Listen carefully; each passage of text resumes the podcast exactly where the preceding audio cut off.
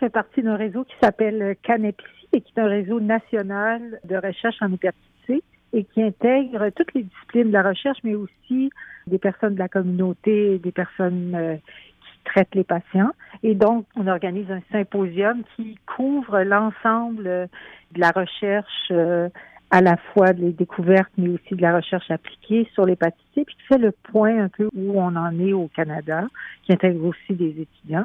Et par la suite, euh, il y a le congrès pendant deux jours du euh, meeting canadien sur le foie, et là qui va parler de tous les aspects des maladies du foie au Canada.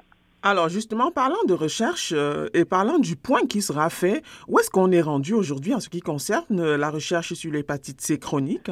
Alors, ce qui est extraordinaire avec l'hépatite C, c'est que depuis cinq ans, euh, il y a une révolution au niveau des traitements qui fait en sorte que on est passé d'un traitement qui était extrêmement pénible et difficile et très peu efficace à un traitement de deux à trois mois, une pilule par jour, peu d'effets secondaires et avec des rémissions à 95% Donc, on a changé complètement le paradigme autour de l'hépatite C. Maintenant, ça ne veut pas dire que les traitements existent qui sont nécessairement disponibles et même quand ils sont disponibles, comme on a la chance au Canada qu'ils soient couverts par notre assurance, ben ça ne veut pas dire que les personnes les plus vulnérables de notre société y ont accès nécessairement. Alors il y a beaucoup de recherches à faire à la fois sur l'implantation, mais aussi, je voudrais souligner sur euh, la découverte d'un vaccin parce que on parlera des traitements euh, comme on voudra. Il y a beaucoup de pays, vous savez, comme moi, qui n'ont pas l'infrastructure qu'il faut pour implanter ces traitements-là, même si on leur donne les médicaments. Donc, la recherche d'un vaccin, c'est aussi très important. Alors, parlons de la prévalence en ce moment. Euh, c'est combien de Canadiens qui sont concernés par euh, cette maladie-là? Alors, au Canada, il y a plus de 100 000 personnes qui sont infectées. L'hépatite C est en fait une des maladies virales où il y a le plus de conséquences, de coûts pour la société et les individus, plus que le VIH maintenant au Canada. Et on sait aussi que la très grande majorité des nouvelles infections sont parmi les personnes qui s'injectent des drogues. Donc, il y, a, des épidémies, je dirais, il y a une double épidémie. Il y a une épidémie de personnes qui sont infectées. À peu près 40% ne le savent pas. Il y a beaucoup de problématiques chez les populations migrantes, notamment, qui sont pas au courant de leur infection et pour qui, des fois, l'accès aux services est plus complexe. Et puis, il y a les populations qui, elles, sont à risque et ont aussi des problèmes d'accès de traitement pour toutes sortes d'autres raisons, vu leur utilisation de drogue. Donc, on est quand même dans des situations où on sait que si on ne fait pas un objectif de rejoindre les populations vulnérables, de leur offrir des traitements adaptés, on n'atteindra pas notre cible de l'élimination de l'hépatite C. Est-ce que le taux de mortalité relié à cette maladie-là est très élevé? En fait, c'est une maladie qui est très insidieuse. L'hépatite C est très facile à transmettre par le sang. Quand on l'attrape, on n'est pas malade. À peu près 80 du monde ne le savent pas. Et ça peut évoluer pendant 10, 20 et 30 ans. Et c'est là qu'on a les conséquences comme la cirrhose du foie ou le cancer du foie qui peut évidemment être létal.